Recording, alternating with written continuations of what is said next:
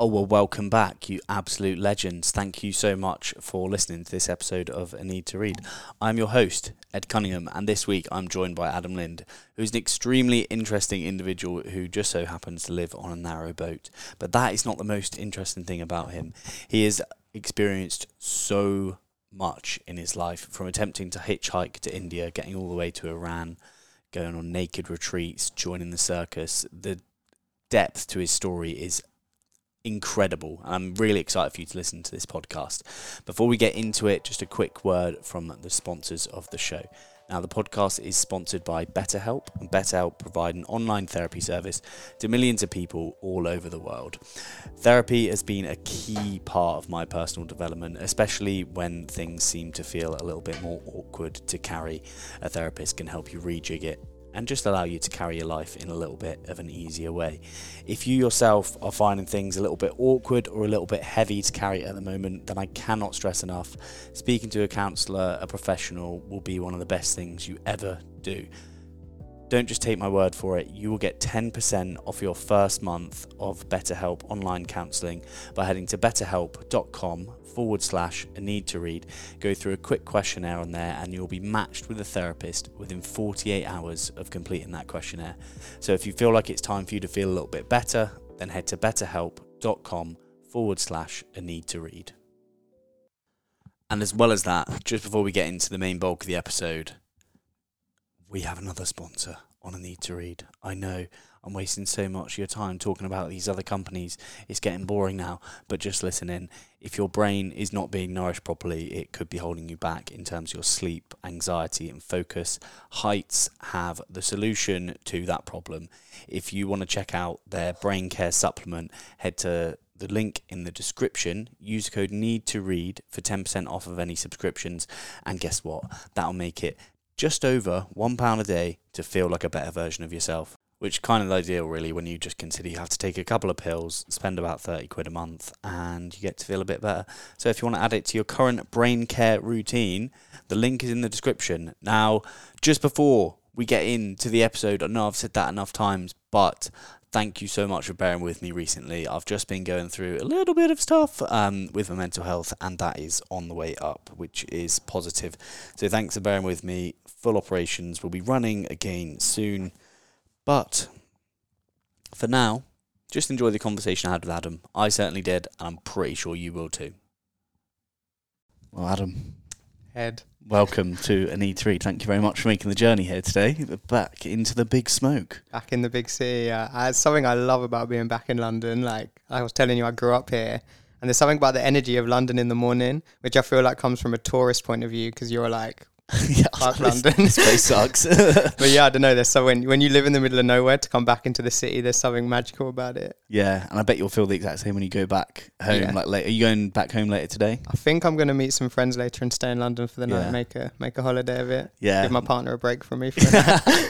nice. Well, obviously we're talking about you're going back to the country. Let's let's talk about where you live because it's quite an interesting an interesting living arrangement that you've got. Um, you live on a river.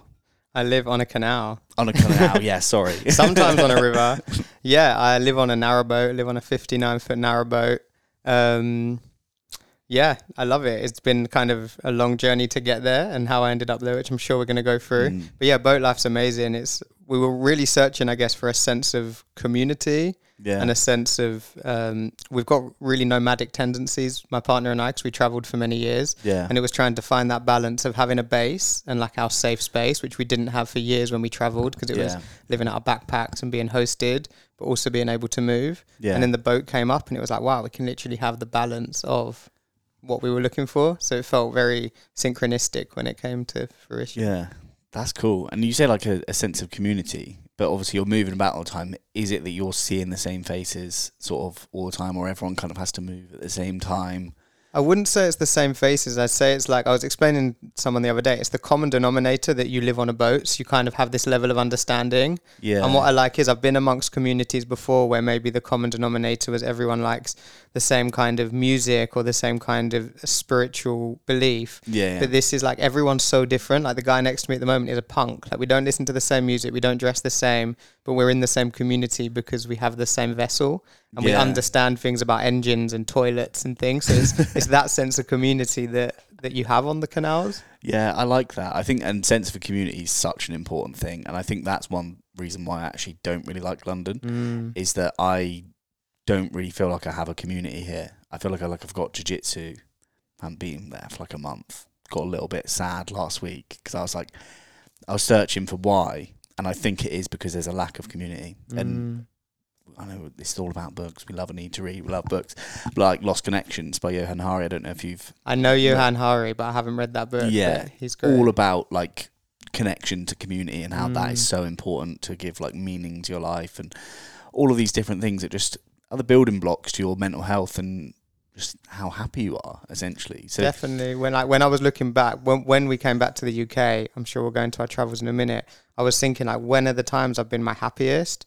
Ironically, both those times were a time where I didn't have a phone. yeah, One was being uh, when I studied in an ashram in India for a month, and one being when I joined this community called the Rainbow Family, which is basically tempor- They set up temporary off-grid communities in nature. So you live for a month and you build a community, and you go for one moon cycle, and like no no electricity, you cook everything on a fire.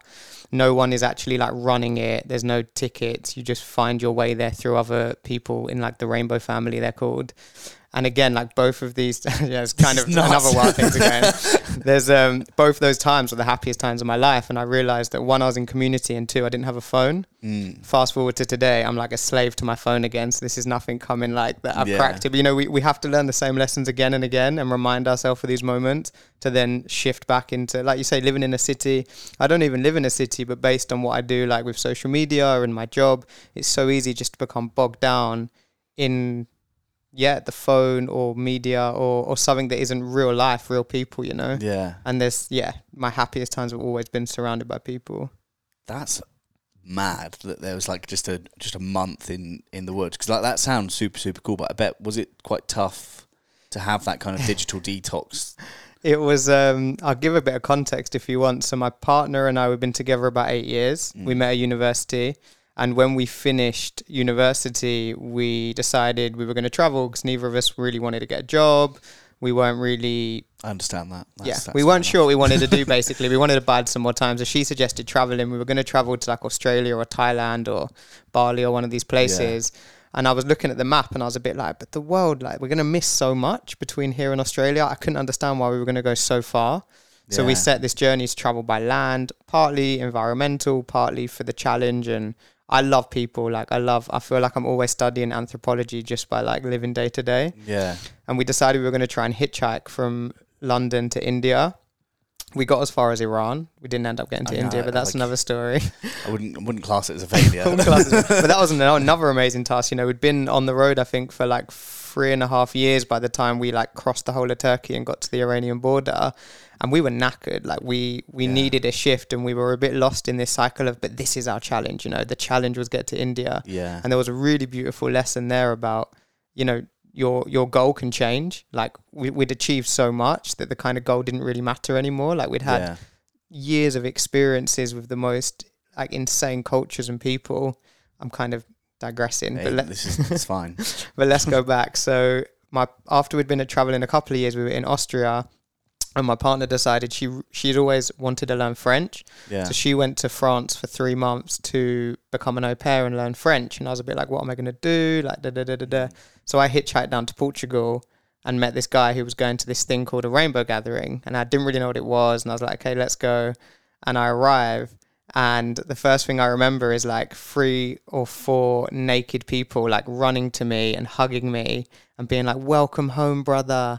And I remember my first thought being like, where the fuck am I? yeah. well, like I'd never so been exposed to anything like this before. Like fast forward now, like I am one of these naked people that runs Yeah, around yeah. the forest hugging people, but it was so far removed from how I'd been brought up in London that I was like, first of all, it brings up so much in yourself. Like you have like, first of all, you think the people are strange. Then you realize they're beautiful people, and you're like, wow, like I could never do this. You know, like Yeah. I remember thinking day by day, getting more used to it. It's not like you have to be naked, but it's really hot, and you're living in nature, and there's rivers to bathe in. So like naturally, Yeah, and it's in no way it's like freedom of expression it's not in a sexual way at all which is a whole nother conditioned thing we're brought up to believe you know Yeah. nudity means sex yeah, um And I remember thinking like, yeah, yeah, this is all great, but never will you like, never will I be walking around here naked. And then like after Yeah. you're there a week, here I am like rolling around the river, and it's like these people just welcomed me and allowed me to face things in myself. I've always had some insecurities that I've worked with. Like for example, when I was about 18, I was going bald on my head, Yeah. and I used to be insecure about things like a hair on my back and like all these kind of things that would just subtly be there that you're bred in society to believe are a problem. And I remember like thinking one day I'd maybe learn to accept them, but I'd never maybe overcome them. And just from living with this community for a month through different things like sharing circles and angel walks and all these kind of different workshops and stuff you do there and making music and just having the most pure conversations with these people, I overcame like basically all of my insecurities. And it's not saying that everyone has to go and, you know, live in the forest naked to reach this stage. yeah. But I think the main point that led me to that was just vulnerability, like Yeah. being vulnerable in yourself. I'm doing a lot more work at the moment just with men, like men Yeah. circles, where we we sit there and we just discuss a topic. Recently was anger or rage, and like you feel all this stuff that's come up in you from when you were a child. Usually, maybe things that happen with your father, things that happen with friends, and it can be these small triggers that really really yeah still manifesting themselves today and you don't understand why Yeah. and um, yeah, vulnerability is is really key. That is fascinating. Yeah, I, I don't know how we got to that point No, from no, but yeah, I, no, I do. I think that's fascinating, and, and I'm kind of similar in a way that like I've been quite insecure over the last maybe three, four years about like my hairline because like my hairline was going back, and I was part of a friendship group where like that was the banter. Mm. And I was like, this banter is hurting my feelings. you can't say it because it's like, say it, oh, yeah. stop being a um, and like I got to the point like last year, I just shaved my head because I was like, I need to, I need to accept this, and I need to go beyond accepting it and to like be like, yeah, well, this is part of me, like, and I like it, which is really difficult, and that's a whole nother subject. It's massively like, difficult, yeah.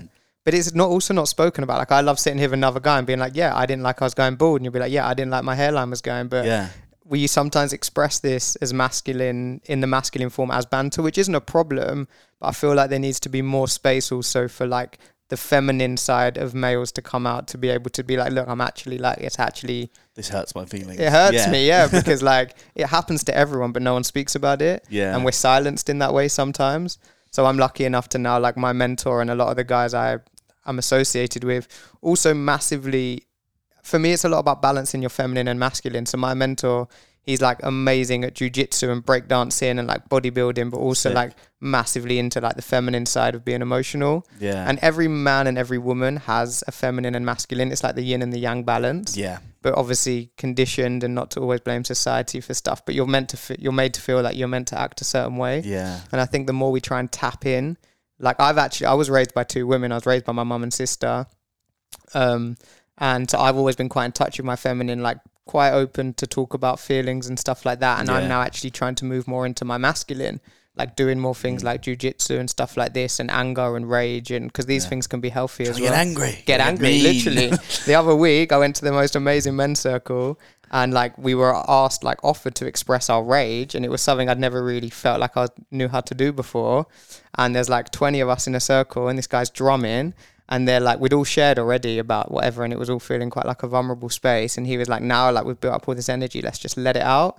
And like a couple of guys would go in the middle and just start like letting it out one at a time. And i was like oh, shall i go? Shall i not? Shall i go? And i could feel my friend opposite me kind of looking at me like Mm. he wasn't saying anything but i could feel like he was saying you need this like do it and i jump in the middle and i like get to my knees and i'm just punching the ground. Like my hands were bleeding after and i'm like Oh. roaring from my stomach in a way that i feel like i've never roared like ever. Yeah, and then after it like basically like broke down. Like i'd released something that i don't even know what was pent up inside of me. And it's it's it's Yeah. situations like this that's healthy anger in this safe container and i'm angry for a reason yeah, and things like this when i'm telling my friends they're like whoa like what crazy shit have you been going to i'm like but it's so healthy Yeah. but it's so unrecognized in society maybe No, I feel like that is definitely needed. I had a lot of like anger issues when I was a kid. Like I was very, very bad at expressing it. And I think still like rage now I have more controlled mm-hmm. and I can't really let it out. So Yeah. maybe something like that would be quite good. Like I, I competed at jiu jitsu this weekend. Told no one about it because I lost in the first round and I've for the whole that last week I was quite sad. So for the whole three four days running up to the competition, I was so anxious. I was shitting myself. I wasn't good enough. I wasn't gonna like do well. I wasn't prepared enough. Like I hadn't trained for a few weeks. One Well, my fingers are a little bit broken, but it's only a finger. no, because I'm a bloke. It's only a finger, mate. Tony It don't really finger and the little one. yeah, yeah. um, but like I was, I was genuinely scared, and I hadn't felt like proper fear for a very, very long Mm. time. And I went out on the mats, and I just went out to survive as opposed to attack. And I was so disappointed in myself. And like as soon as I lost, like I just said to my girlfriend, I was like, "Let's get out of here, like now." Wow. And like And why do you think that was? Because you because leading up to it, you hadn't had time to really process how you were feeling, or or um, deliver how you were feeling. I had like struggled all week just in general. So like the fear of the jiu-jitsu competition was kind of like the last thing that I wanted to think of. I was thinking Mm. like because I, I have a propensity to be a proper prick to myself, Okay. which is it's never a good thing. Like I should be kind to myself. Like I can acknowledge that I do good things and I'm like good to people, but then all to the time I'm like that's not good enough. This isn't good enough. This isn't good enough. And I was just stuck in that zone all week. Got to the point of the competition. I was just I was just paralyzed by the whole fear thing. Wow, And that sucked. interesting. Yeah, it does. It's like kind of reminds me of. I'm, I'm been working a lot at the moment with intrusive thoughts. If you Mm. know what they are. Oh, I, I'm, Oh, oh, I know. I'm good friends with those boys. and it's like how everyone has intrusive thoughts and like this whole kind of journey came about because i do obviously like the blogging and stuff on instagram and i've suffered with intrusive thoughts since i was really young and they used to like they can manifest in ways like you said like you're not good enough. They can also manifest in strange ways like the example i gave recently at a talk i did like when i was younger i remember being in the car with my family and being on the motorway and feeling like what would happen if i just opened this car door you know? Okay. and it's like I don't want to open the car door, but my mind's like asking me that, and then it could change to like being on a train platform Yeah. and not being suicidal, not wanting to kill myself, but being like, what would happen if I just threw myself in front of this train? yeah. And I started to remember having these intrusive thoughts when I was young because I'd had one about myself, and I put something on my Instagram like, oh, I'm today I'm having these intrusive thoughts, blah blah blah. Literally. Went had lunch, came back to my phone. I had over like 200 messages, which isn't normal, of people being like, oh my god like i've had these Mate. thoughts like i can't believe you're bringing this up like i've always thought i was crazy and that when i did a i did a talk last week at a festival about mindset and stuff because this is the space i'm moving into now and i gave these examples and i could like one guy started crying on the spot and this woman was like oh my god that's so spooky and i'm like it's actually not spooky it's Mm. very normal but just by me being vulnerable again going back to vulnerability it's allowed you to feel accepted because we don't speak about these things yeah. and similar maybe to yourself, like even speaking to people, like I'm telling myself today that I'm shit and I'm not going to Yeah. be good at jujitsu. It's like getting it out. It's like it helps so much. Yeah, I I've I can relate to that so much because I I did a podcast about. It was when I was living in Bali, and it was when everyone had kind of gone into lockdown, and I was like, "How can I help people back home?" And I was like, "Right, mental health and lockdown. Let's just talk about it." And it was just Mhm. me talking about my mental health and what I do to like help with it. And I spoke about my intrusive thoughts about like sometimes like when I was in Bali, especially, I'd be on my moped and I'd be like looking at the side of the road, and I think, "Oh, I mean, that but like I would never actually do it. But I kept thinking of it, and and when I feel sad, like I get intrusive thoughts just come thick and fast, and it's Mm. always around the like the kind of suicide, death kind of thing. But Yeah. it's not that I actually want to do it because like I like I was saying to my flatmate the other day, I was like, mate, why would I do that? Like. What are you gonna do? Come and find me in my office full of books? Like you're gonna have to sell all my nice books and stuff. I was like, I'm not doing that. Like because I genuinely Yeah. don't want to. I'm not that depressed Yeah. but like I'll have the intrusive thoughts, and and it's crazy. But so many people message me after that, Wow. like I do that all the time, and my therapist as well. She um she said to me about intrusive thoughts, like going up from like on on a um, train platform, like you said. So it's very very common, and I think there's something about your therapist telling you that they're also Normal. crazy, normal. Uh, okay. telling you they're crazy or telling you they're normal? normal Okay. essentially but you think it's crazy Got yeah. so like about your therapist normalizing a behavior that you think is weird Yeah. oh my god it's like the best like and most relieving feeling ever because you're like wait you you think like that too and that holds you in yeah. such, such high esteem that's the thing and that's why now like i'm now training to be a mindset coach because i'm so passionate about the mind because like for years like now i feel like i'm quite in control but for so many Mm. years i was a slave to my mind like literally, if it wasn't intrusive thoughts, I had massive death anxiety, and it's really common that intrusive thoughts are also related to death. Like Yeah. that's how a lot of people have them. Mm. But I like remember being really young and always I'd lost all my grandparents and an uncle quite young, so Sorry death was that. quite prevalent, and it's like um, it's life, you know. Yeah, yeah, it's. They're, it's they're all teachers to me now, but it's like I think being that young and like even just remember questioning like, but where are they? Like, okay, they're dead, but asking, well, yeah, but where are they? You know. Yeah. And I've always had quite like an inquisitive mind, and I, when I was seventeen, I lost my father. He was an alcoholic, and it was a long, crazy road. And eventually, we admitted him into hospital because he developed agoraphobia and he just had no quality of life. And because his body was so weak, he caught an illness in the hospital and it killed him. Wow. And Sorry to say that. yeah, I again, you're going to say that's life, but like that, that must have been difficult. it was difficult, but like the beauty of it is now is I actually look back on it as one of the most beneficial experiences of my life because it was that that healed my mind. Because basically, I remember for weeks later, I'd be like lying in bed and I'd be crying and crying and crying, and it got to one day, and I was just like, "You can't do this anymore." Like. You know, you have to do something about this. And I was like, let's for a moment stop thinking about the fact your dad's dead and let's imagine you're lying on a beach with your friends having a beer. And I remember li- literally lying there, putting myself in that position of my body, and I could literally feel my body change. I was Mm. like, I could feel it relax. I could feel a smile coming on my face, and I kind of like came out of it after a few minutes, and I was like, whoa! Like I feel like I just entered like a parallel state, yeah. and I was running around to everyone. I was like, guys, like, did you know that like if you think positive thoughts, like you can be happy? And like no one was listening to me, and I was like, no, no, guys, like positivity is the key to happiness. Like I'd coined this Yeah. phrase, how I thought I was 17 at the time, Yeah. running around like a blue ass flyer, trying to get everyone to listen to me. Didn't feel like anyone was, so I got it tattooed on my arm. Like positivity is the key Just to in case you happiness forget. which is crazy because now fast forward in and i say this often i don't actually necessarily believe that a positive mindset is a key to happiness but what it did teach me was i was the one in control Mm. and it was the first time i'd realized that like i have control of the thoughts that go on in my head and this led Mm. to me basically getting into this mindset work and trying to teach people that like we often see the mind as us but actually the mind is just another muscle right Yeah. so like the muscles in my arms and the muscles in my legs those muscles need training right Yeah. and because these are tangible muscles we can go to the gym and we can work on these muscles and we can see them grow and we know they need rest and we know they need stimulation but the mind muscle in your head you can't see it and it's so easy to be lost in this cycle of the I am my mind. So the what I started to do was I started to become the observer. It's often spoke about in Yeah, the yeah. book that I say saved my life, which is the power of now. Yeah. You know, and he's like, once you start with the intrusive thoughts, okay, I'm I think I'm shit at jujitsu or whatever it is, or I want to throw myself in front of this train platform. If you literally say to yourself, hold on, that's not me talking, that's my mind, and you literally separate yourself from that, it becomes so much easier to control them. And it's a process and it takes time. But like we did this thing at a festival a couple of weeks ago where we all named our minds. So say like my mind was called Jimmy and it's like, oh, Jimmy's doing that thing again, like not now, mate. yeah. And it's like it sounds silly and really simple, but it can be that simple. And with practice, you can then choose the thoughts that serve you and you want to let grow, and the thoughts you want to be like Jimmy, not today, mate, and they disappear.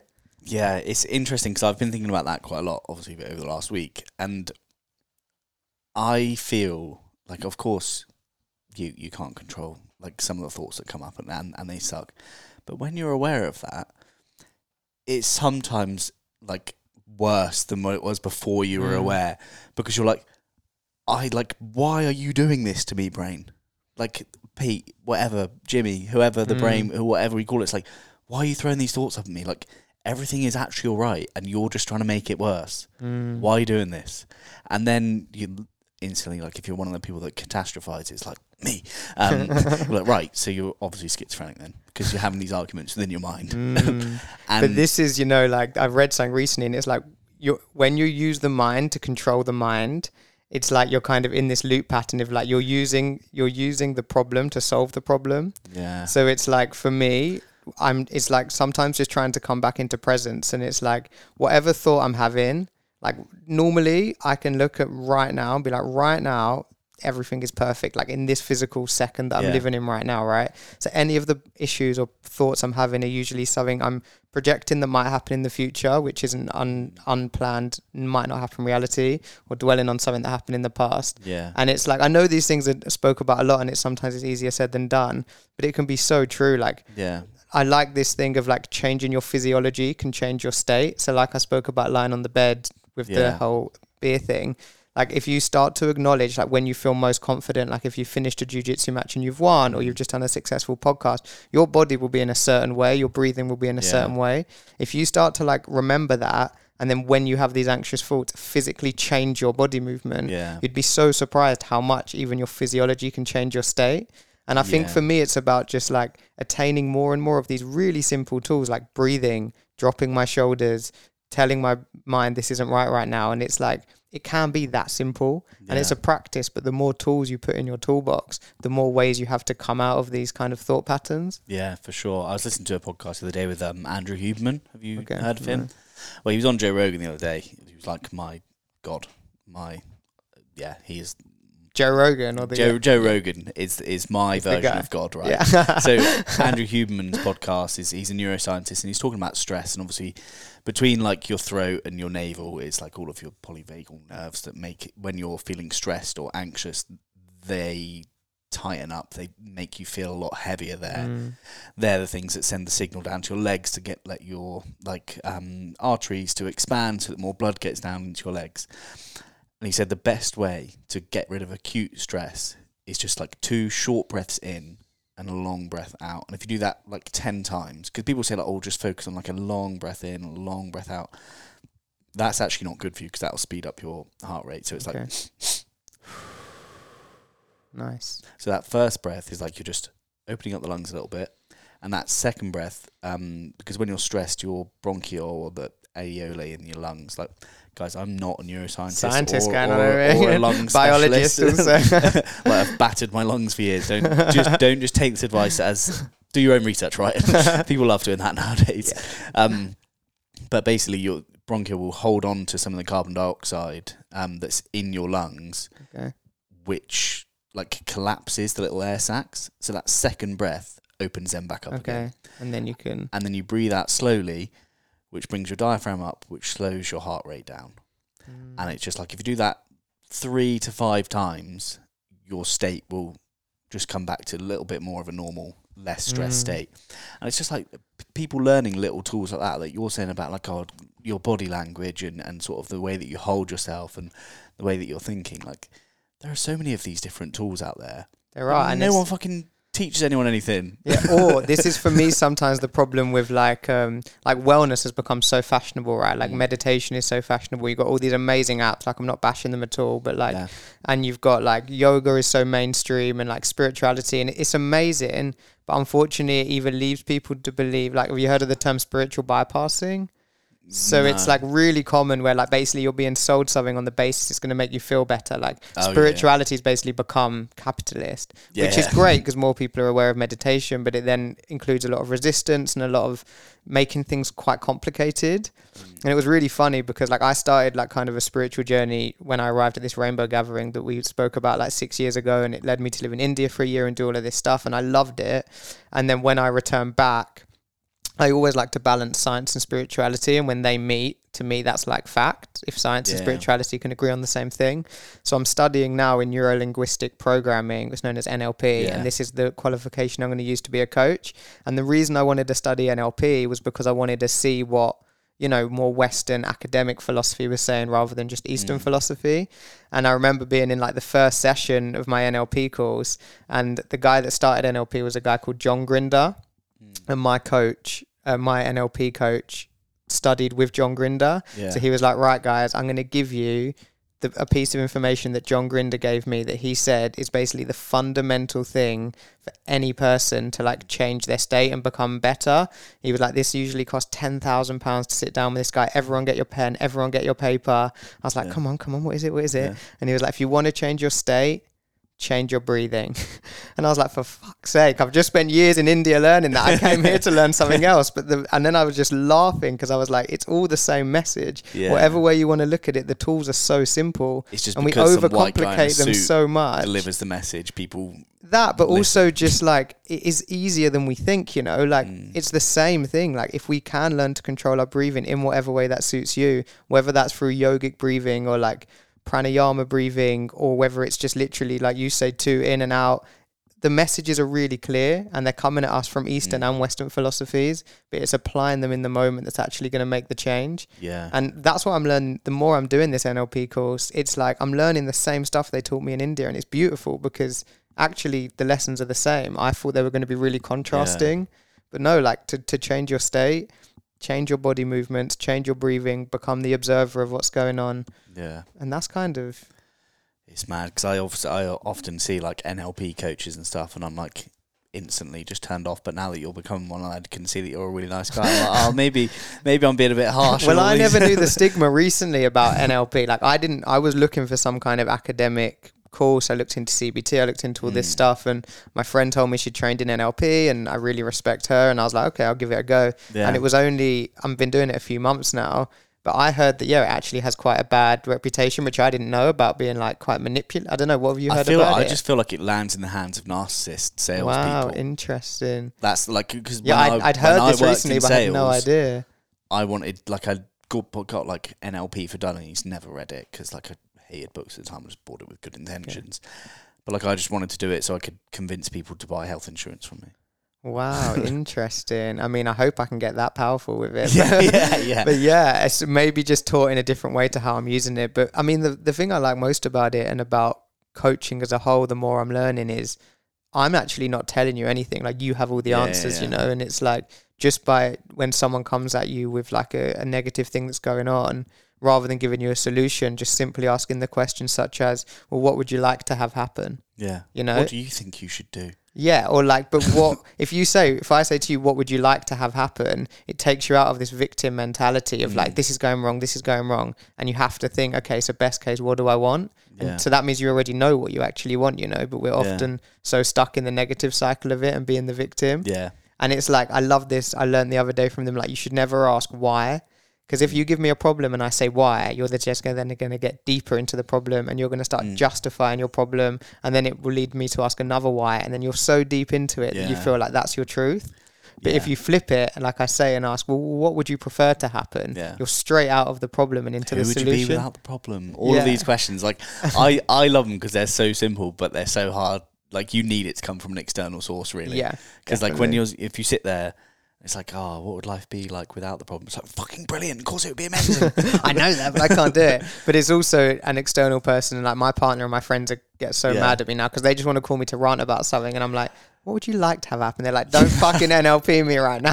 That's like me and Giles because like we've both done loads of therapy, so like we just like monkey see, monkey do with our therapist. so whenever someone like has a problem in this household, it's like, oh, so this is this what's going to? Oh, that sounds really difficult, mate. Like validate the feelings, ask them what they think they should do, and then move on. And like it's amazing, but sometimes it's like, mate, please just let me moan. yeah, and sometimes you do literally, especially with my partner. Like sometimes she just wants to shout and rage, and I'm always trying to like be the solution guy with it. And I think that's one thing I'm being sensitive of is like that you often have an expectation that everyone should be like you because you feel Mm.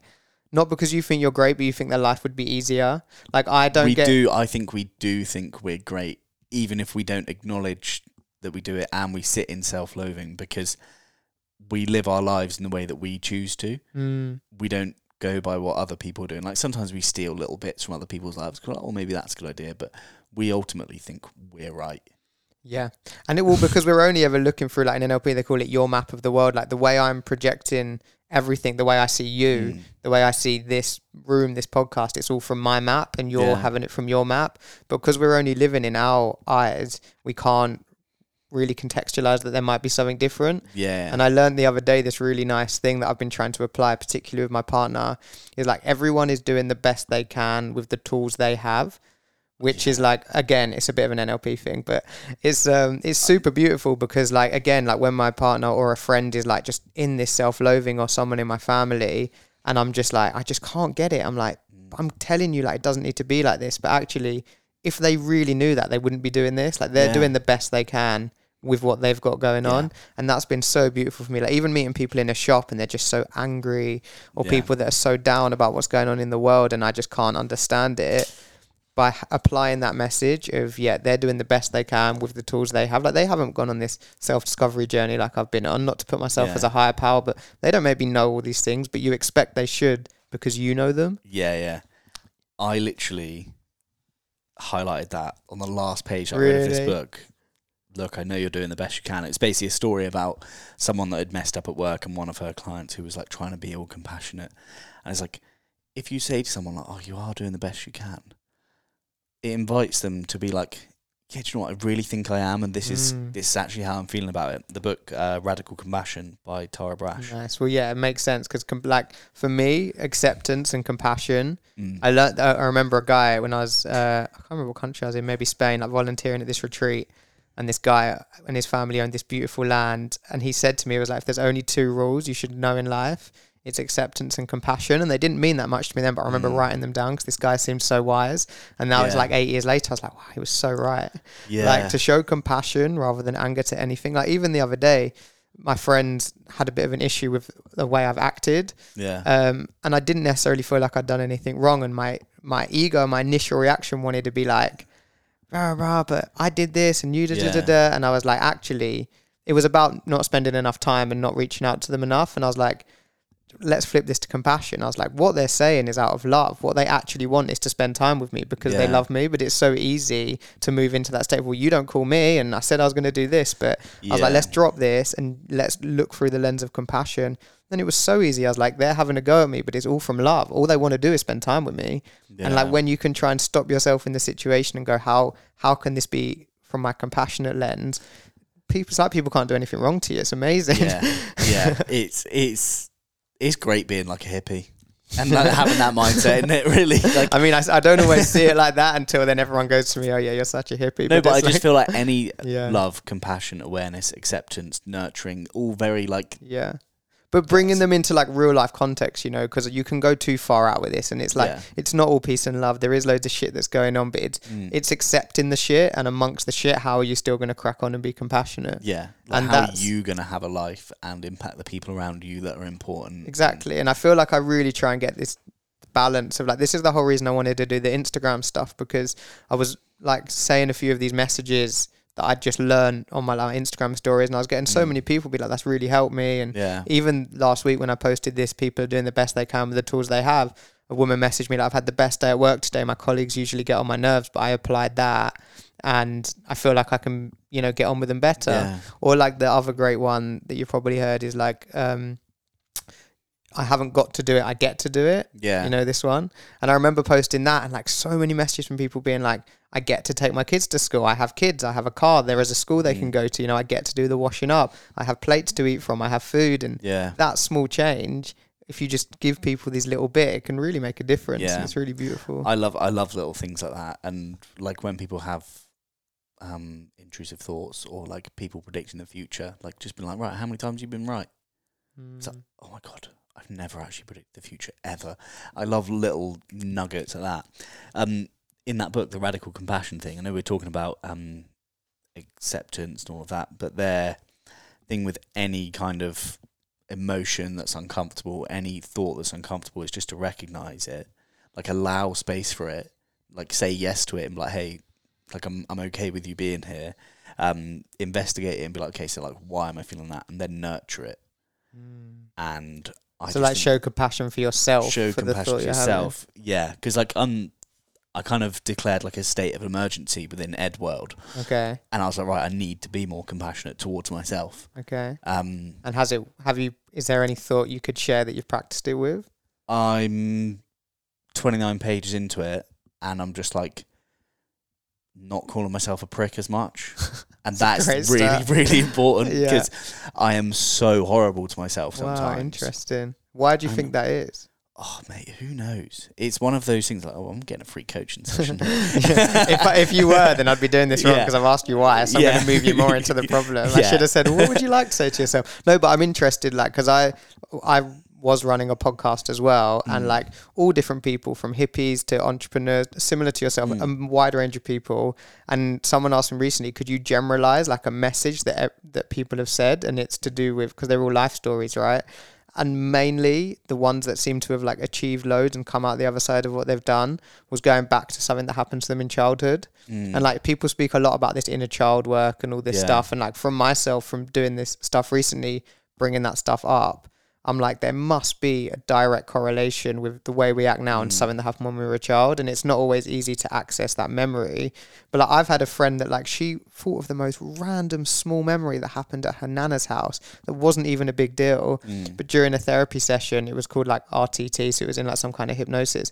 This memory came up and it made sense as to so many of the things she does now. Like there's evident ones like a parent dying or, you know, your mum losing their house or whatever. But sometimes it's these small ones that when you allow yourself to access, Be it like someone answer laughing at you in class, Yeah. or like a Literally. friend rejecting you, or Literally. anything like that. Yeah, someone shouting something to you down the school corridor could have manifested into this way you think. yeah. So I'm just interested if you ever like delved into possibilities of why you might be horrible to yourself. I haven't gone like like the hypnosis thing you just said about there. That sounds quite interesting. Mm. I'd like I, I'd I'd be afraid of doing it, but like I, I would I would do it because like I appreciate how important these It'd things are. To like understand your behavior is so important, sure. and it shows like a real sign of maturity to be like, oh, I behave like this. I'm not too happy with it.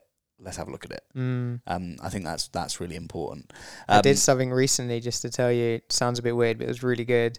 I wrote a letter to my child. Like I wrote a Mm. letter. What one did I do first? I wrote a letter to me, at like let's say nine years old, Yeah, and then I wrote a letter back as my nine-year-old self to me.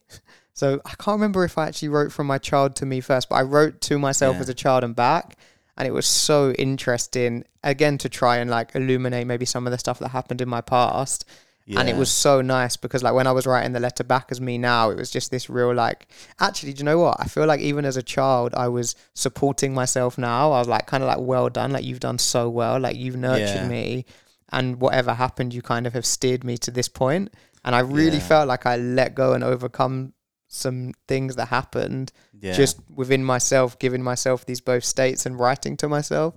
So that's an easy one if anyone wants to do something weird on a Wednesday evening. yeah, yeah.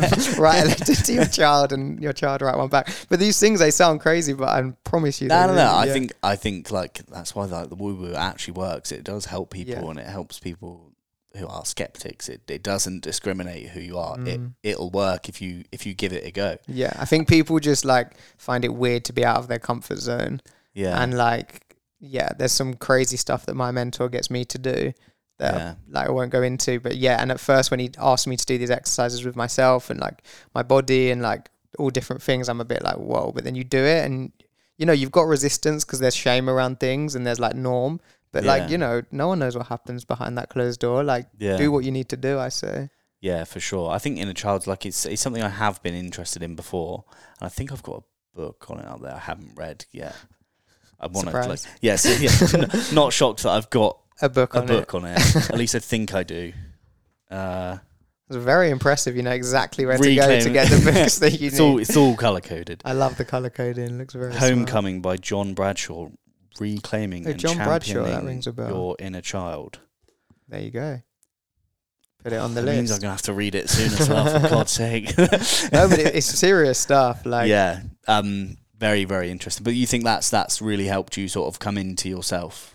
I think so. It's still something I'm working with. I remember when I was in India and we used to do these like three hour. We had three hours a day in the ashram of something called pranayama. So you'd do this kind of breathing that would bring you into like some kind of hypnosis state, and you're Mm. just lying there, and the guru guy would be like saying stuff to you. Yeah, And I remember then something coming up of the example I gave of three guys in the year above shouting something to me in the corridor at high school when I was in Yeah. year seven, which I did not remember in my conscious, but was clearly stored somewhere in my subconscious for about 12 years. yeah, And just by that coming to me, like, contextualized a lot of some of the things I feel about myself yeah. and then was able to let go of them. So it's like getting into these deep states and bringing it up. Yeah, definitely has, Yeah. has helped. But there's a reason why it's in films. Like you know, in films where they have like little flashbacks. I love like- that. That's your like rationale. It's in a movie. There Yeah, but, like. I, I start to recognize this stuff. It's like, okay, so they've put that in a film. Like, maybe that's because fucking everyone experiences it, Yeah. and it is a really normal thing. But no one talks about the fact that someone said something to them when they were in like year five Mm. or like in year nine or whatever when they were younger, and it's it's just done something to childhood, like in your adulthood. One thing I would ask is, how do you feel about having kids now that you know? Like all of this stuff. Poignant question. um, it's an often been topic commissioned of conversation. yeah, to my ask partner's this, called yeah. you, hasn't she? So I've always been of the standpoint, even when I was really young, and my friend who I've known for like 20 years said, I remember you saying that when you were really young. I've I've always been like, I don't not want kids, but I Mm. don't want kids. Like I've never been someone that's like, I need kids. It's like if it happens, it happens. I mean, there's so many layers to this, and I know my mum's probably listening to this as well, but like she knows the drill. It's a tough one. Like in for an ego point of view, I would love children because I'd love to try and have that experience as a father yeah. try and like scope a child to see the world in a good way, etc. But one that has a lot of pressure that the child and expectation is going to be a certain way, which you can't predict.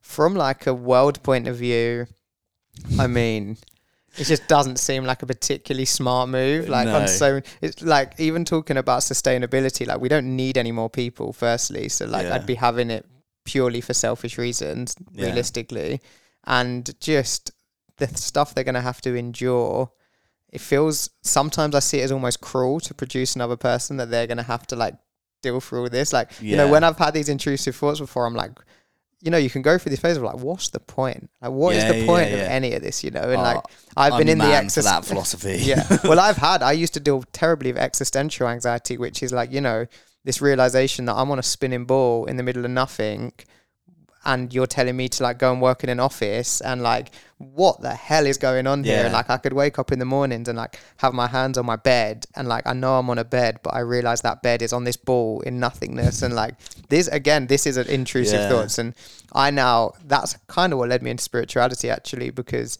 the impermanence of life can either be really scary or really beautiful. Mm. And now it's like that's what led me to seeing life more as a game. Like I knew I was never going to be employed by someone. I knew I was going to travel the world and do all this crazy hitchhiking stuff. And we joined Yeah. a circus and we lived in community. And now we live on a boat and we kind of s- sail through life respectfully doing our thing Mm. because like after going through these kind of um, existential experiences you're either going to like go crazy or you're going to like not be able to live in society and thankfully Yeah. mine went the other way and i do live a very happy life yeah. but um yeah when you when i go through things like that i'm like do i want to endure that on another person yeah. like another on a child but yeah i don't know i think i will have children because my partner definitely wants them and i think i think i will enjoy the experience but i'm certainly in no rush yeah. and I want the world to try and like chill for a minute, Yeah. Yeah. which it doesn't seem to be doing. Everybody just soon. please calm down. Literally, that's what I feel like. Like if there is a god or a higher power, like someone needs to pop from the sky Stop and be like, guys, petrol in Tesco just bags chill and out shit. for a minute. What's your take on having children? I like more recently. I've been like, I don't really know if I should Because because I'm like, could I support and give enough love to something outside of myself? Like, if I have this propensity to feel sad, and I'm like, I would need to not completely overcome overcome like any mental health issues because I don't think that's possible. Mm.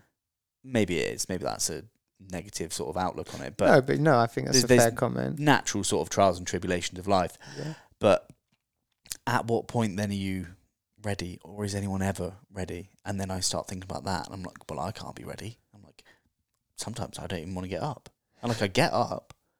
But like, imagine if there was like a baby crying next door. Yeah. I'm like, guys, I am trying to meditate here. well, that's it's the lack of, especially for our generation. Like if you look back to when people were having children a lot younger, there wasn't as much to do. Yeah. Like we're the, but it's true, we're the age of the internet. Like people didn't used to go traveling for fun. People didn't used to go and like do all these like things, whatever you're going to do, listen to a podcast, go to the gym. I don't know, whatever we've Yeah. created in society. There wasn't as much to do. So we're now sport for choice with consumerism anyway. Dogs And it's like- as cute. Exactly. I've got a dog. That's like being a dad anyway. Yeah. But what about your But partner? better. Does she? Yeah, oh, way better. I said my partner was like, "Should we have a kid?" I was like, "I'll give you three more dogs As a swap. as a swap." But she loves dogs. She's like, "Okay." yeah, yeah, fair. That's good. Right. What about? But your partner, you don't I have can't to have, these- that conversation just yet. And like, it wouldn't be wise because I'll come off really negative about it when Yeah, in two weeks my mind can change. change. And there's one thing. Sometimes I'm I'm afraid to speak in general in life just because I'm aware of just how much we change. Mm, And I think especially when you go down like when you like read a load of books, the new idea I attach to it every single week. Yeah. like, oh my god, this is the way life is. And I read another book. I'm like, well, okay, oh I was wrong there yeah, and I I'm just continually changing as a human being. I'm like, I don't even trust myself to make decisions anymore. I, can't, I don't know what I'm putting in this Yeah. sandwich. Might, by the time I finish the sandwich, I'm going to want something else. People but you can actually caveat that because that really reminded me of. So I'm marrying my uh, fiance yeah. in April, and we've started wedding planning. And the other day we sat down to like try and think what we'd do for um, what do you call it, a table plan. Yeah. And I started the conversation by going, right, I'm going to say something to you, but I have no idea if what I'm saying is true or I believe it Yes. Because- I say stuff like that all the because time. I've never, and this was in the form of a wedding plan, but now I'm going to use this more in my life because I'm now basically just going to word vomit whatever's in my head. Yeah. But don't be, don't agree or disagree. Be angry or happy because in two minutes you might say something and it might spark a completely different thought. Yeah. And it really got me thinking, like, how cool to actually, because often we get this uh, problem that we're the knower, like we know, you Yeah. know, and it's like something I say often as well. The guy who I trained with in India, for me, one of the wisest men I've ever met, like Mm. the guru there, I owe so much to him. But he would start at the beginning of every lecture and say, just so everybody knows, I know nothing. And the more you think you know, the less you know. And that ran so true for me because this guy has studied for years academically, spiritually, but when you become the knower, you've lost the uh, opportunity to learn essentially or be open. You lose a, a certain openness. So I was like, how about even anything I say to people, which I try and do a bit anyway, is like, I'm not saying what I'm saying I actually believe, but here's an idea. And it can spark much healthier debates and conversations because there's no like, no, but I think this and I think this. Because, like you say, we don't often tell ourselves, well, I might change my mind in two minutes. Yeah. And I love that concept. And, and it does was- make it yeah. hard though to like step into your masculine and be like pragmatic with like your beliefs. Be assertive. Because it's like, yeah, believe me, guys, I know what I'm talking about. It's like, Mm. actually, I don't. I don't have a fucking clue. Yeah. Sorry, everyone. But I'm so put off by people when they like say to me, "Well, I know that blah blah Oh, blah," or it- like, Yeah. "Or I'm head. telling you," or when people say to me like, "You shouldn't," or something like this, and I'm like, "You're really triggering me right now Yeah. because you're coming from a place as the knower and as But then- someone." But here's where it gets tricky. It's like, but then we'd think we know better than them for Yeah. knowing. It's such a paradox. it's- I know oh. that you shouldn't know. Yeah. So like, where where am I in this? Yeah. But yeah, this is this is the beauty of this kind of work. Though it's endless, it's Yeah. timeless, and like I probably. If when I listen to this back, I probably said loads of things that make me seem like the knower. I'm just going to caveat that everything I've said is an illusion. Yeah, and also like just in case I haven't said this enough recently, guys, I haven't got a fucking clue what Yeah. I'm doing or what I'm going on about. What I'm are we actually doing right now? Oh, let's, let's turn it off. Um, yeah, I I often think like someone will say to me, "Oh my god, you said this in your podcast." Like I was like, "Did I?" Mm. Like I would never go up to someone and say, "Oh, by the way, on the 14th February last year in the office, you said this. Mm. Do you still believe that?" And that is a danger of putting stuff online because Yeah. there are people that try timeless. people try and like hold you accountable for shit that you've said like a year ago. It's like, yeah, but I'm a different person. Sorry, I said that, but cheers. Like, yeah. please and stop. I think this is the beauty of saying that you're not the knower because I could say something now and walk out this door, have a conversation with someone and disbelieve some of the things I used to think. You could be cornered by a Scientologist. Like, exactly.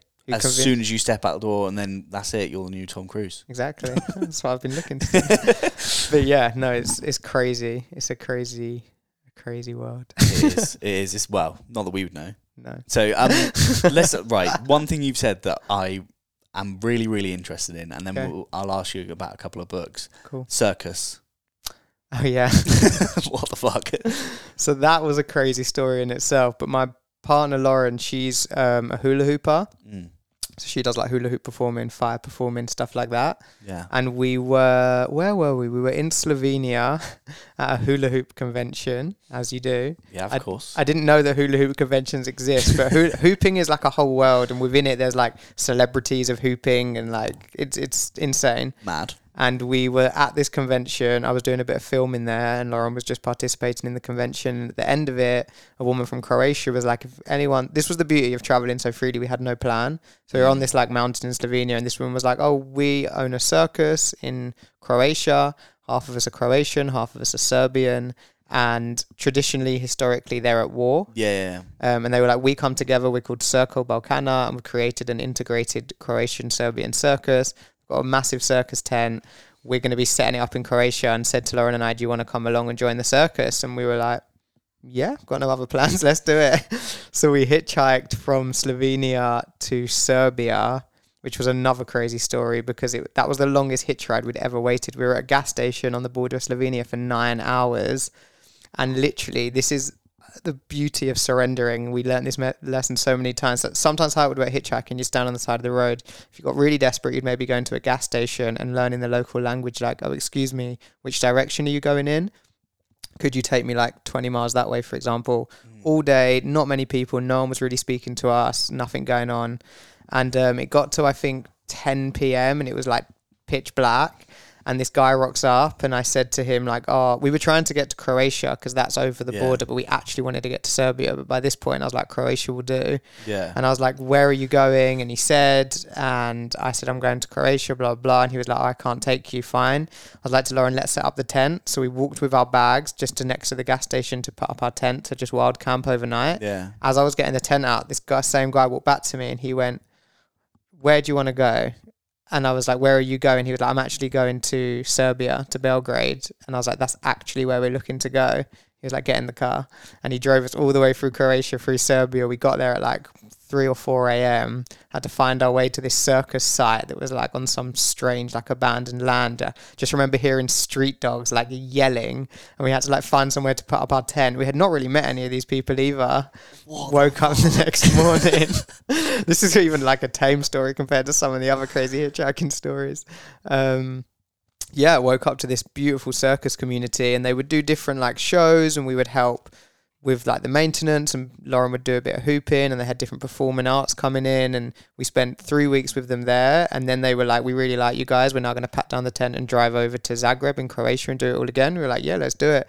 So we spent like four six weeks living with the circus family. They're amazing were people. you speaking Croatian or? No like most of them spoke English. Like we learned the like some basics like when's dinner and stuff like that. But also like you you don't realize how well maybe you do, but how privileged you are to speak English. Like even yeah. hitchhiking, I think we crossed like twenty six countries, and like just by speaking English, you have such an advantage. Really? Um, Turkish, I learned the basics. Spanish, I knew a bit already. My partner knew a bit of French. Yeah. So between us, but hand signals like traveling through Turkey or Bulgaria and just like having mm. connections with people with no language, just like asking if you can put a song on and they might know the song and you're singing together, or the amount yeah. of times we got taken back to families' homes from the hitchhike rides and none of them spoke English, but we'd have dinner and we'd stay over the night and just have this beautiful exchange. And you don't really need words. Yeah, that's mad. What was it Mo Gawdat said the other day to me? It was like, uh, like the the language of the world is love. Yeah,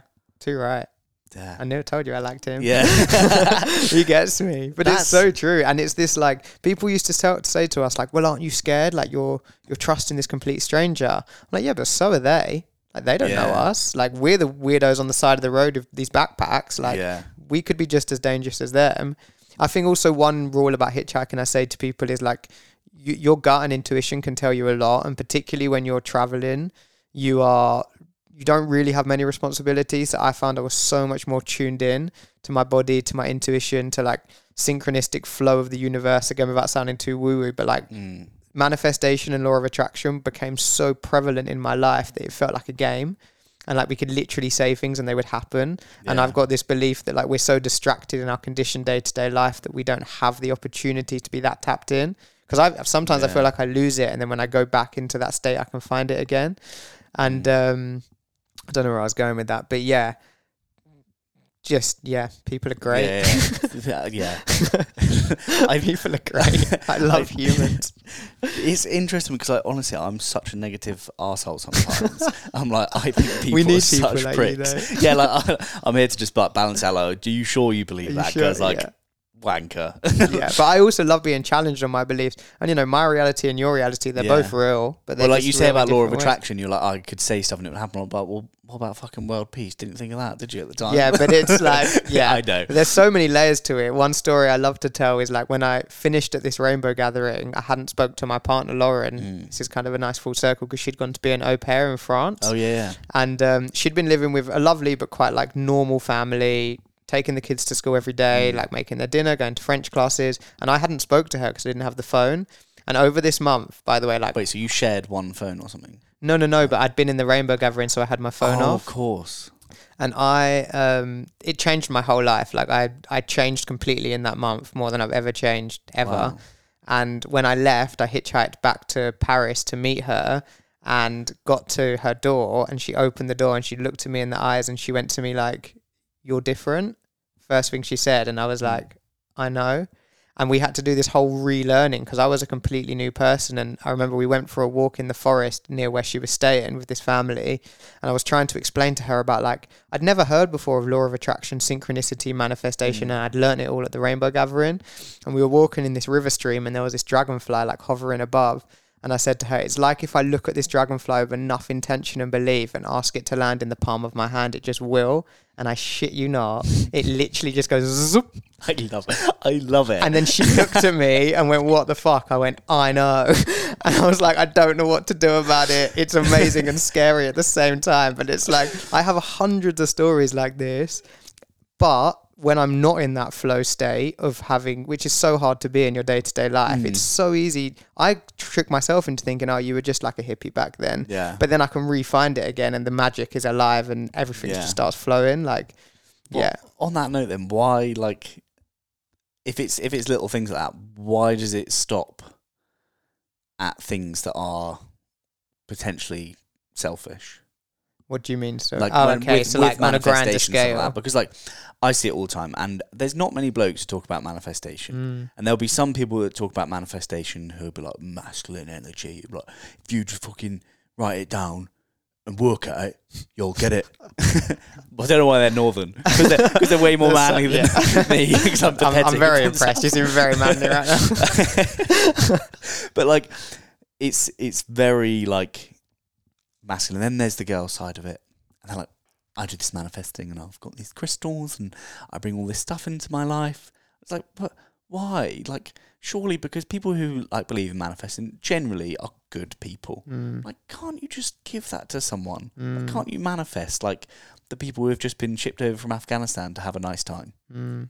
And it's like where where like the people who wrote the secret, if they believe in it so much, why the fuck have they not printed twenty million copies and translated it into millions of different languages and just given it to people who are in Mm. terribly impoverished positions? Like that's that's Yeah, the issue no. I take. It's the it. realist approach, and I'm here for it, and I'm believing in it Yeah. as well. I think there's so many layers you can go into. It's like what we see as like trauma going on in the world from our like this is good, this is bad Mm. point of view.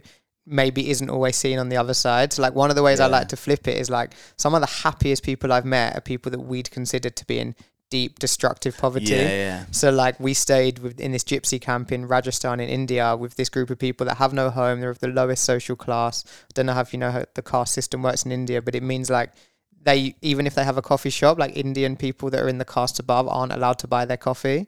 So like they have no chance basically. So we'd see this as so unjust and unfair. Yeah. They, for me, genuinely were the most authentically happy people I've ever met and taught me so much stuff. So I think one side of it is this projecting what we say is happy and not happy because you might find a lot of these people in these third world countries actually have a lot easier mindset and meditative state than us because Yeah. we're so bombarded with everything So that's one side of it stuff. is us like projecting that. like let's save them. It's like well who are we to say they need saving? You know what I mean? White hero. yeah afghanistan thing okay obviously that is terrible and i don't have answers for this and i'm not even saying that like manifestation and the law of attraction is scientifically true Mm. i'm just all i can do is speak from my From experiential experience, yeah, yeah. And um And I love it because I think I'd be so much happier if I believed that.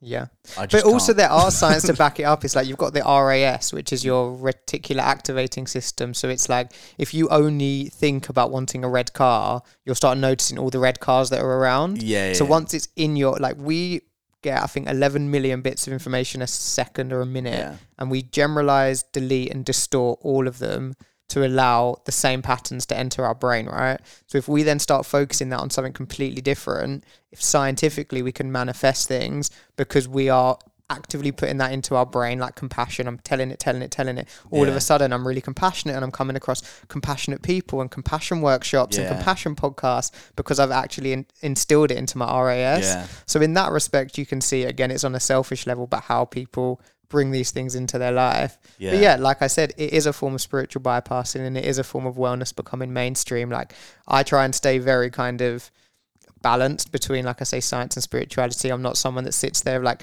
500 crystals and candles. Not that there's anything against that, No, and no, saying I've you know 'em 'cause they look do pretty. this and do that. I mean, my whole job is working with natural stones and crystals. Granted, not on a metaphysical level, but Yeah. on more of a, a jewelry level. But but yeah, I completely see your point. Why aren't we doing that? But then you could look into like karmic layers and people that believe this cycle of the world is happening for a reason, and it goes so so, deep. it. You Yeah, know, It- yeah. it's not black and white. But the one I like to say is this: is yeah, don't don't feel like you these people need saving because you've been told they Yeah. need saving because they could be happier and more straight yeah. than you. Oh, they're probably way better.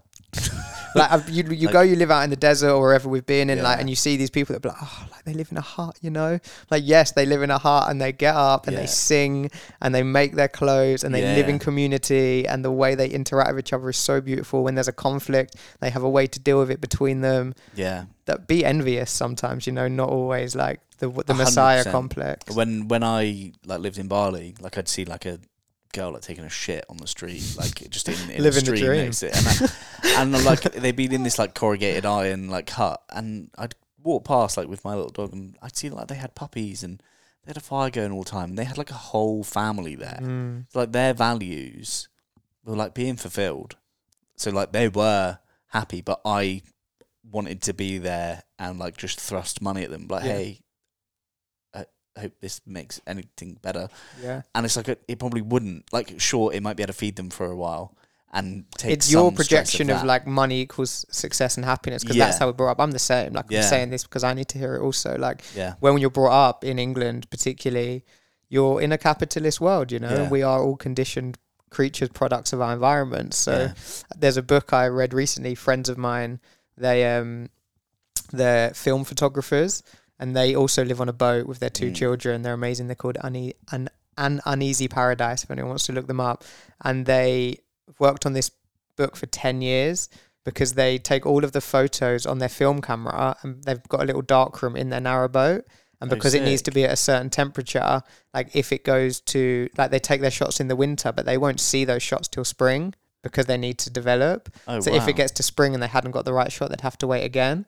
But they travelled for many years. They're a bit older than Lauren and I in India, and they saw the change. And they speak about it in the book of when like they started to get TVs and offered bank Mm. loans, and everyone started to get motorbikes, and they started to stop eating from banana leaves and put things in plastic. And they spent years and years in India, and they were there during this change where we were trying to show them the better way yeah, and you now see I I wish I could have seen India back then because don't get me wrong it was an ama- it's an amazing country yeah, but they were sold this false belief that we believe makes you happy like when they got Yeah. TVs they started to like turn against each other more they started to be shown the white western dream you know and it's Yeah. like we we we instill this stuff in people because we feel like it's the right way but it's actually just our way we? It's so tough. Mm. It's, so, so tough, tough. being white. I know, but it, I think it's so good to recognize your white privilege as well. Yeah, especially yeah, even me to sit here and talk about the fact I live on a boat and do all Yeah. of this, like I'm so great. La, la, la. It's such a privilege, you know, and it can't be ignored. But also, like, fuck it, it's just your life. What are you gonna do about it? yeah, that's all I can do. Yeah. I know no other way. Yeah. Oh, mate, I am really enjoying chatting to you. I you, think this, this is amazing. Um, let's talk about some books now. We're hour and five in. We've spoken about the power now a little Yeah. bit, um, and a tiny bit of a couple books I pulled off my bookshelf. Um, obviously, the power now has had like a impact in your life, like, Massively, yeah, hugely. yeah. What else would you say has sort of?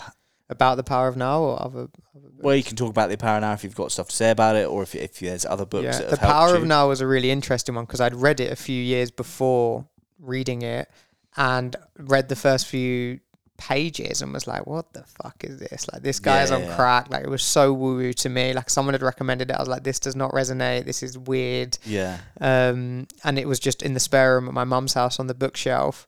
And part of mine and Lauren's travels, I suffered again with quite bad intrusive thoughts, and I decided to come back to England for a little bit to try and like again re- regain Yeah. control of my mind.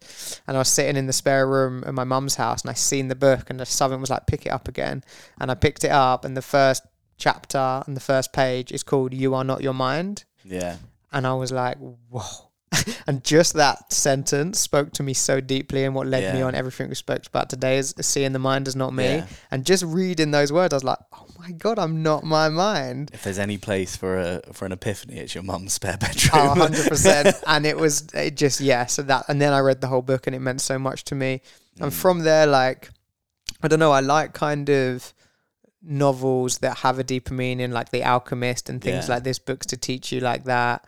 Um, often, yeah, more mindset books is stuff I go Mm. to. How to You Can Heal Your Own Life by Louise Hay was another really nice one I've read.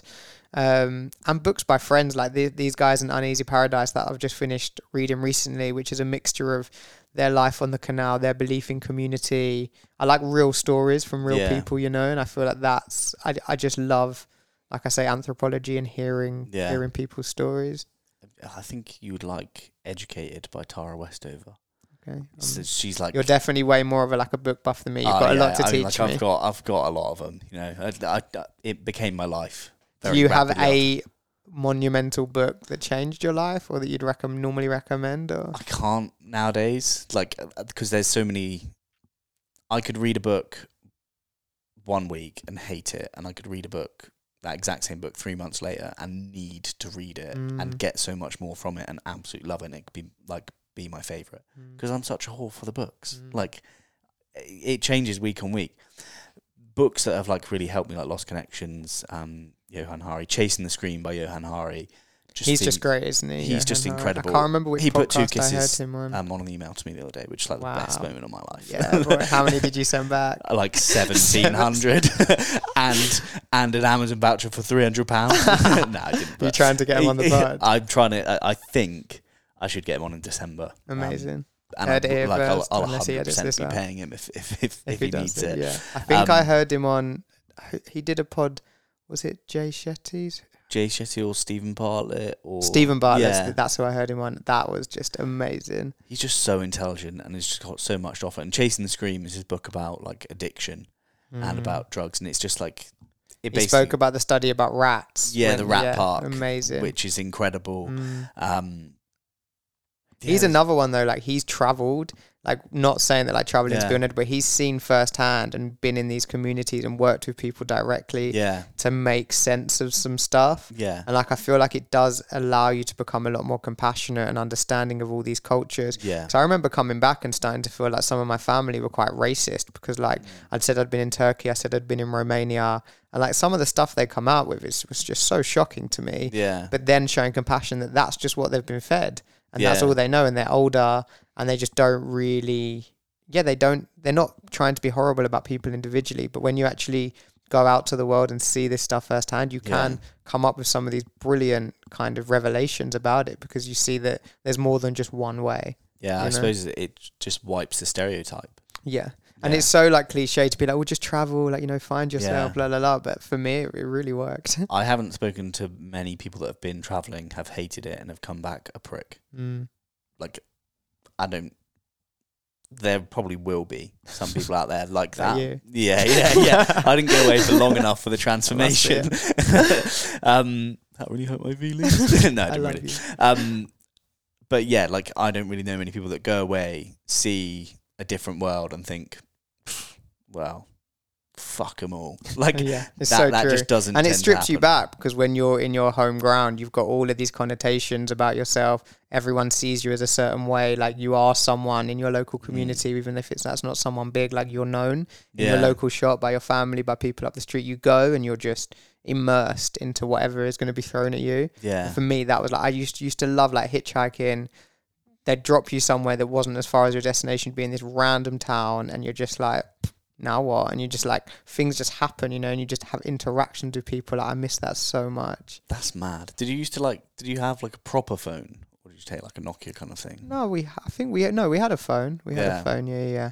It was good to know like the maps of where you were going and directions because that there'd be a few sketchy times where like you'd want to be going one way and you're like, why is the car actually taking us that way? Oh, but like everything, everything was safe. Like everyone's always like, did you have any bad experiences? Like a couple of like shady things, but way more over the top good experiences. Like one I always like to tell this. We were in France and a woman picked us up in her van and we she was driving us like four hours down to Lyon. And when we got to Lyon, we said to her how like, oh, we don't really like big cities. And she was like, I live in a small town called Chambéry, which mm. is just south of Lyon. I can take you near there. You can camp. There's loads of countryside. I was like, brilliant. When we got closer, she was like, do you know what? I'm actually driving to Switzerland. But if you want, I can just drop you at my apartment in Chambéry with the keys. and I'm gone for two weeks. So stay as long as you want, and if you leave before, just like give the key to the neighbor. And she just met us from picking us up from the side of the road, and people look at me like this when you say that. Fuck? Yeah. But it's so when you have this, like I say, surrender and openness to people, like we had to her, you just build this true human connection, you know. yeah. And it's something that I long for still now. Like being on the boat, I love it, but getting a bit lost in this kind of social media connection world, Yeah. like this today, like coming here and actually being with you, Yeah. It's so much like it's tenfold nicer than just like What if we did it on Zoom? exactly. Fuck that. But I it's like Zoom being with people, like you say. This is this is a form of community. You know, it's your Yeah. podcast community, and it builds these true, authentic connections. Yeah. And I think they're so integral. Yeah, definitely, definitely. And to like to take the little lessons that we will have taken from each other today is you, Amazing. we wouldn't have got that if it was done Mm. through a computer screen Hundred percent. because it's not real. It's pixelated. It's Yeah. just more fucking pixels. And this is where I start suck. promoting my Instagram live podcast. Yeah, yeah, announced. yeah, yeah, no, yeah. but it's true. Like I, I used to only for my podcast, I'd only get people over to the boat Yeah. for the same reason. But now, as it's gone on, I don't know why, but like I've started to do more things on live, Yeah. and I enjoy it. But I, yeah, I will say it's not Yeah. the same. You don't meet them before. You don't have your cup of tea. You don't like see their environment. It is different. It's Yeah. a different experience. Would you take something off of live and put it onto like more of a, a platform like Yeah, like well, I did, and I was, and the concept was people would have to come to the boat to be on the podcast, which was Mm. great because there'd be a whole day of it. They'd come in the morning. Lauren and I would make them lunch. Yeah. We'd walk around a bit the canals, then we'd sit down, have an intentional hour conversation, and then either drop them back at the station or they'd go. Yeah. What I was finding was because it was during the pandemic, etc. I was like becoming more limited on who I could get, and there was some like bigger people I wanted that have really busy schedules, so they can't necessarily on a Wednesday get a train to the middle of the Oxfordshire countryside to spend a day with a guy they don't really know. Yeah. But they could do an Instagram live on a Wednesday evening kind of thing. So I was Yeah. like, it's finding this balance with what I want to do with it really. But I I definitely unsolicited advice time. Like I'd I'd pursue it because you've got a, a lot that you should have on a permanent format. Mm, you. That's like with your own RSS feed, potentially through your own like website, because Instagram might just go bust. True. And if you like, you want these things eternalized, and you're a wise guy, and I think it's important that the message is is spread in that way. So I think a lot of people who will probably romanticize your life and your lifestyle, but won't have like the courage to do it. But will want to take little bits of yeah, and that's the beauty of Yeah. it. It's like I tell everyone they can create their own reality, and that doesn't mean you should all go live on a boat, live No. naked in a forest. It's whatever suits you. yeah, Because like again, I say like I'm nothing special. Like I've not Mm. been given any money. I'm not on like got no inheritance. Like my dad left me thirty quid. yeah, like we've not been spoon fed anything. We've just had this belief that if we want to make our life work in the way we want to, then we Yeah. will. And that anyone can have. You know, it's just Yeah. a belief system. There's nothing special about me. yeah, So that's both humbling and beautiful because it means anyone can do the same. yeah. And then the, I would actually say argue that there is something special about you in that way, Thank you. in that you've you've done it. You've you've Yeah. done. but it's nothing that, many I feel is unachievable for anyone. To, it's a mindset. Yeah. It all loops back to mindset and like Yeah. what you are projecting and what you are honing in in yourself is what you will create. All right, one last book, and then we'll we'll wrap it up.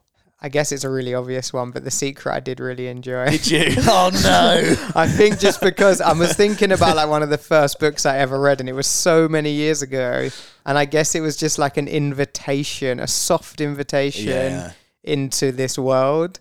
So it's like, to be honest, I now recommend people The Power of Now more than The Secret, yeah. but I feel like you're quite anti The Secret, so I've, ne- I'm I've not read it, interesting. but But you've got connotations to I've it. like I've just I've I think I should read it for to be like anti my confirmation bias Mm. to to think critically about Yeah. it as opposed to just like oh I think it's shit Mm, just because I think it's shit. yeah, Um, but I do that with a lot of things like "Women Don't Owe You Pretty" by Florence Given. Like I've I've, heard that's I've really got good. that. I also know that she was heavily criticised for taking a lot of the ideas from like a black feminist who was releasing a book at the same time, and Okay. she, being white feminist, just got her stuff out there more. I want to read that because I want to understand it a little bit more. Mm, Not that I'm anti-feminist, like I'm literally the opposite of that. I think sexism is a very bad thing and Mm. oppression is very bad. Um, and that the patriarchy fucking sucks, and it's the reason why I feel so guilty for being sad, or like reason I'd feel guilt for crying. Like, I want to understand this stuff, but um, basically, I'm not going to read The Secret anytime soon. I don't, I don't blame you. I also feel like you don't not you don't need to, but like it's Yeah. such a stepping stone that you probably progress past that. Yeah, I think it just holds a special place in my heart because I read it the like timing. at and- school or something, like, and it was like it didn't change me then, but I can look back now and be like, okay, like yeah, that was a real stepping stone into like what you're doing now. planted a seed Yeah. for, to like Everything's a Yeah. lesson, you know. So amazing. All right, well, where can people find you? Apart from obviously some canal in Oxford. uh, they can find me mainly on Instagram. My handle is adam.floatinghome. And um, yeah, I've got the Floating Home podcast where you can get the link in my bio on Instagram. There, there's two series that I did record in this kind of format, but I just Yeah. haven't done it for a while. And um, yeah, that's that's me. And also, if like you want to talk about anything I've done, always feel free to message me. And Yeah, he's a nice guy. He's a good guy. Likewise, I feel like more collaborations can come from us. Yeah, hundred percent, mate. Thank you so much for coming on. It's been an absolute pleasure, Thank and you so much. yeah, I'm, I'm buzzing to have had you here. Likewise. Well, thank you so much for listening to that podcast, you absolute legends. Hopefully, you enjoyed it as much as I enjoyed recording it. Adam is a extremely interesting person, and I've never spoken to anyone with those kind of life stories, so it's very good for me to do. So, thank you for listening and making it possible that I get to have these amazing conversations. I'll be back in full swing very, very soon, uh, back to two episodes a week, but for now, it is just this one. Coming up next is an episode with Lucy Davis. Um, she's a personal trainer. She's also a legend, and that is coming next week. So please make sure you like and subscribe. And if you feel extra generous, leave a review on Apple Podcast um, or share it with a friend or family member. But as always, if you need therapy, the link's in the bio. If you want to get your brain care sorted, get some multivitamins in, and make sure that your sleep and anxiety are better than they are currently head to Heights, use code NEED to read for 10% off any subscription there. But that's it from me. Love you all. Goodbye.